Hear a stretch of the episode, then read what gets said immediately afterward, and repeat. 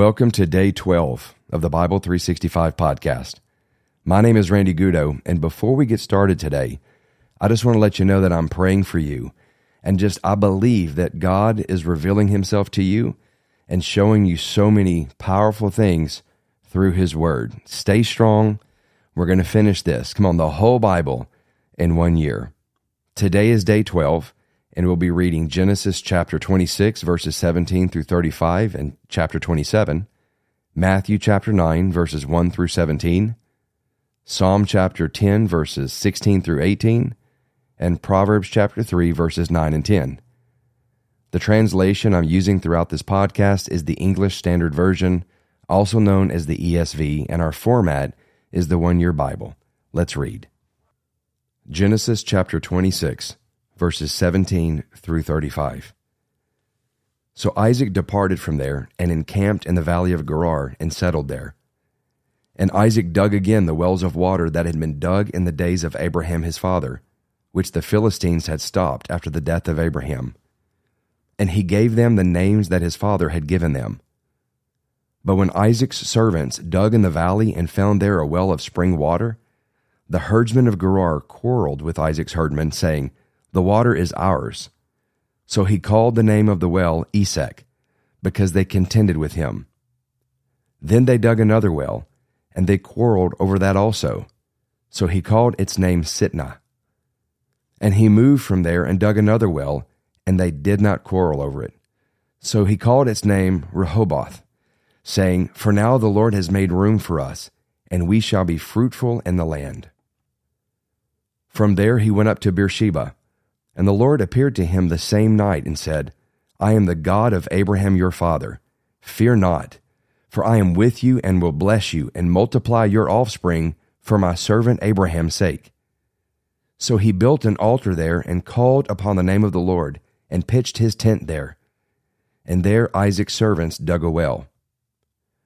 When Abimelech went to him from Gerar with Ahuzzath, his advisor, and Phicol, the commander of his army, Isaac said to them, "Why have you come to me, seeing that you hate me and have sent me away from you?" They said, "We see plainly that the Lord has been with you. So we said, 'Let there be a sworn pact between us, between you and us, and let us make a covenant with you, that you will do us no harm, just as we have not touched you and have done to you nothing but good and have sent you away in peace. You are now the blessed of the Lord.'" So he made them a feast, and they ate and drank. In the morning they rose early and exchanged oaths, and Isaac sent them on their way, and they departed from him in peace. That same day Isaac's servants came and told him about the well that they had dug, and said to him, "We have found water." He called it Sheba. Therefore the name of the city is Beersheba to this day. When Esau was forty years old, he took Judith, the daughter of Beri the Hittite, to be his wife, and Basamath, the daughter of Elon the Hittite, and they made life bitter for Isaac and Rebekah. Genesis chapter twenty-seven. When Isaac was old and his eyes were dim so that he could not see, he called Esau his older son and said to him, "My son." And he answered, "Here I am." He said, "Behold, I am old. I do not know the day of my death. Now then, take your weapons, your quiver and your bow, and go out to the field and hunt game for me, and prepare for me delicious food, such as I love, and bring it to me so that I may eat, that my soul may bless you before I die." Now Rebekah was listening when Isaac spoke to his son Esau.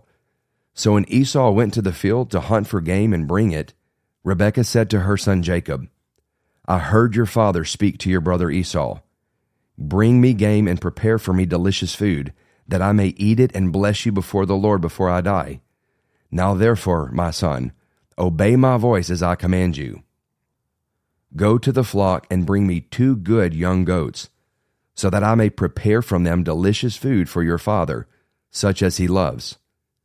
And you shall bring it to your father to eat, so that he may bless you before he dies."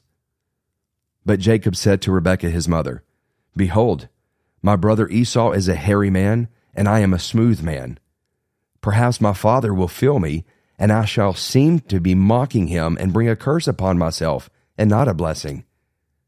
His mother said to him, "Let your curse be on me, my son. Only obey my voice and go, bring them to me." So he went and took them and brought them to his mother, and his mother prepared delicious food, such as his father loved. Then Rebekah took the best garments of Esau, her older son, which were with her in the house, and put them on Jacob, her younger son. And the skins of the young goats she put on his hands and on the smooth part of his neck. And she put the delicious food and the bread, which she had prepared, into the hand of her son Jacob. So he went in to his father and said, "My father." And he said, "Here I am." "Who are you, my son?"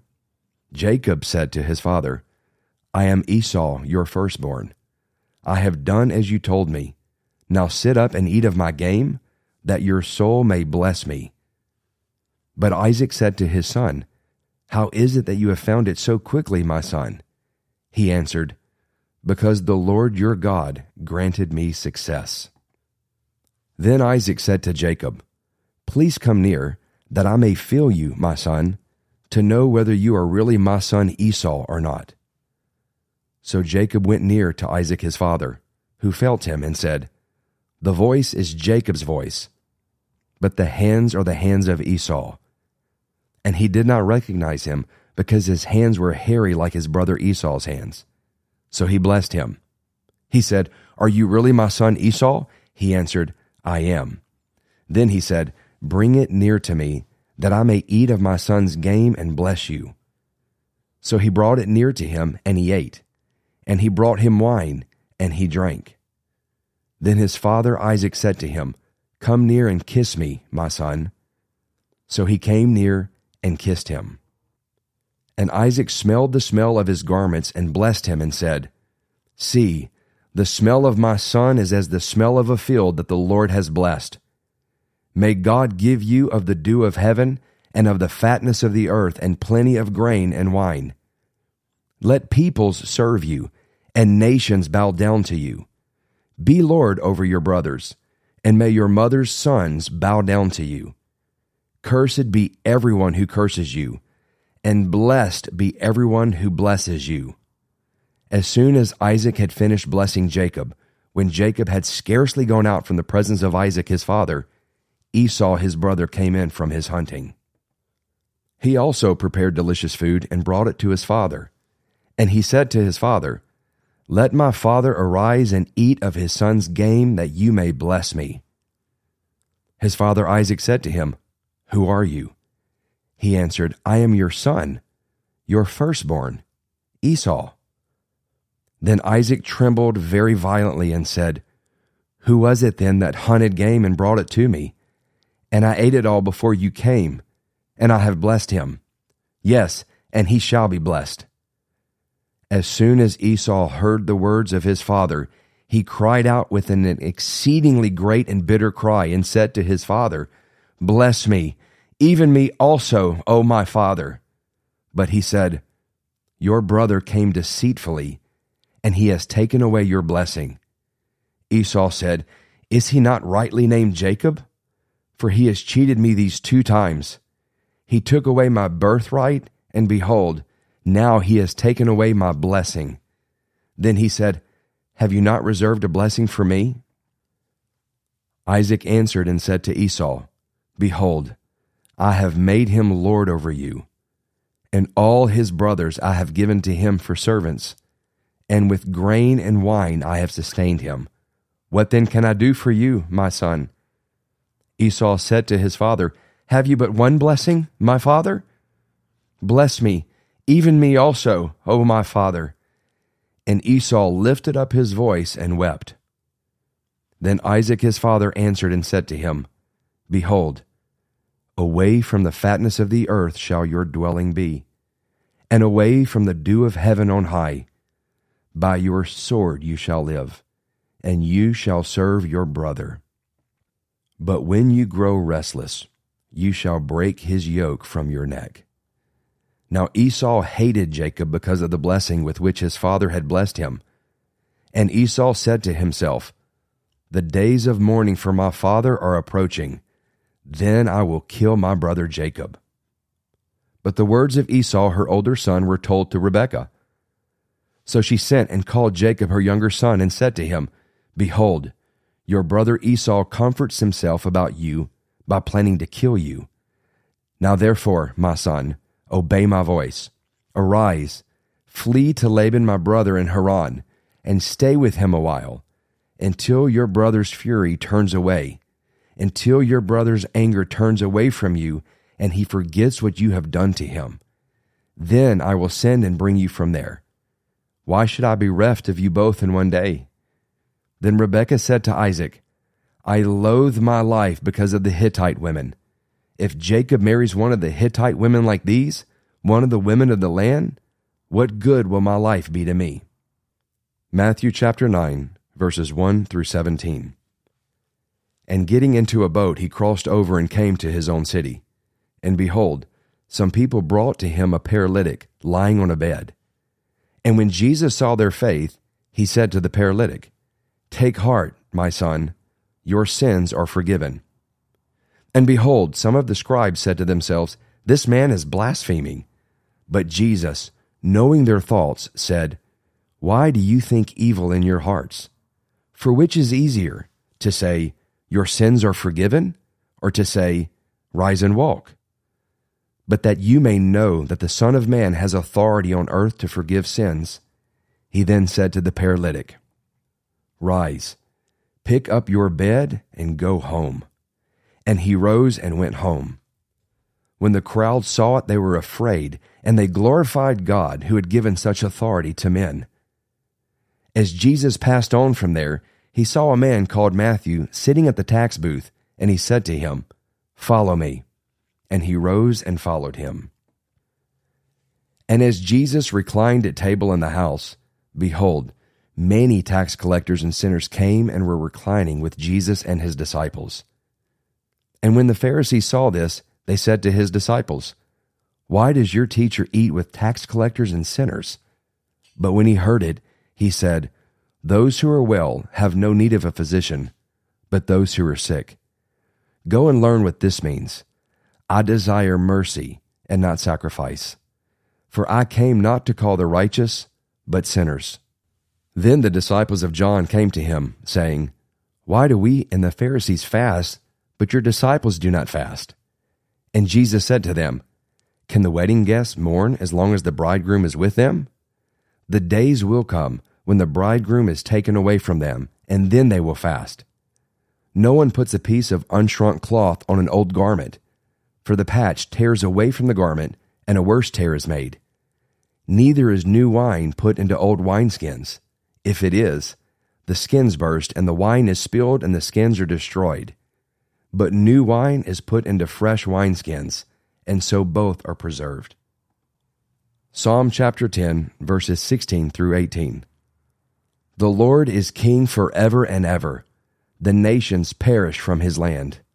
O Lord, you hear the desire of the afflicted.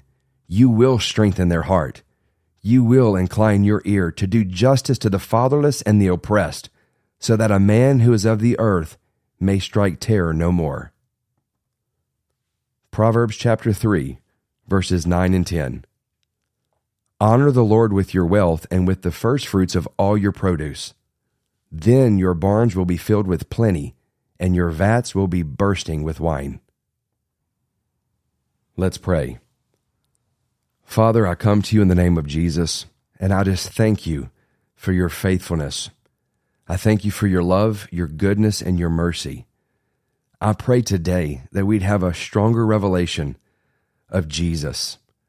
God, I pray that you'd open up our eyes, open up our ears, and cause our hearts to be soft and receptive to your word. We thank you for the presence of your Holy Spirit, and give us understanding of your word. We give you all the glory in the name of Jesus. Amen. All right, let's talk a little bit from Matthew chapter nine. Now, of course, we're seeing some incredible things taking place in Genesis with Esau and uh, Jacob. And I can't not wait um, until next week. We're going to get in some really heavy stuff concerning Jacob. Can't wait to talk about that. Anyways, we're looking here in Matthew chapter nine. Uh, I want to just highlight verses nine through thirteen. I'm going to read them again quickly and maybe stop throughout. It says, as Jesus passed on from there, he saw a man called Matthew sitting at the tax booth, and he said to him, follow me. And look at Matthew's response. It's the exact same as the earlier disciples that were fishing, right? He said, follow me. And it says, and he rose and followed him. I look at this and I feel like so many times we try to, we either want to be convinced or we try to go convince other people to just come try Jesus. I used to say when I was a youth pastor, we have a try Jesus generation. Jesus didn't say, come try me. He said, follow me. And the only response to these two words from the Son of God is to rise up and follow. That's it. We don't have to know everything. We don't have to figure it out. Just follow. In verse ten, it says this though. It says, and as Jesus reclined at table in the house, behold, many tax collectors and sinners came and were reclining with Jesus and his disciples. And when the Pharisees saw this, super religious people, they said to his disciples, why does your teacher eat with tax collectors and sinners? And I love this response right here because we have some people who they try to um, dilute Jesus into almost like a sinner himself. But, you know, look at this. We just need to go hang out. We just need to go into more bars. We just need to go and hang out more wild places. And But look, here's Jesus, the Son of God. Remember the one who walked in the garden in the cool of the day, the one who met out there with Hagar and revealed himself as the God who sees me, the, the Lord who, who revealed himself to Abraham. And here he is right now. He's sitting here with many tax collectors and sinners. Why? Because he is the great physician. They said, why does your teacher eat with tax collectors and sinners? But when he heard it, he said, those who are well have no need of a physician, but those who are sick. Are you sick today? Do you know somebody who's sick? And I love this. He's, he's using this word sick and physician in reference to the tax collectors and sinners, and obviously himself. And then I love this verse thirteen. Go and learn what this means. I desire mercy and not sacrifice, for I came not to call the righteous, but sinners. I heard a man years ago, a precious man of God named Jack Haynes, and he'd written this book, and in the book he said, he was referencing how Christians must think that um, discipleship means building bigger buildings and teaching each other over and over and over again how to be his disciples. But you know what really disciples are? A disciple is someone who is following Jesus. A disciple is someone who is doing what? Is reaching out and calling sinners to the great physician. Maybe you're hearing me today and you've drifted from the Lord, or you know somebody, you've been wondering, should I go and say something to them? Go with mercy in your heart, compassion, and compel them to come in and introduce them to the great physician, Jesus. Why? So that they can rise up and follow him too. I hope you've enjoyed this today. Um, if uh, you have, please be sure and share it. Let your family and your friends know about it.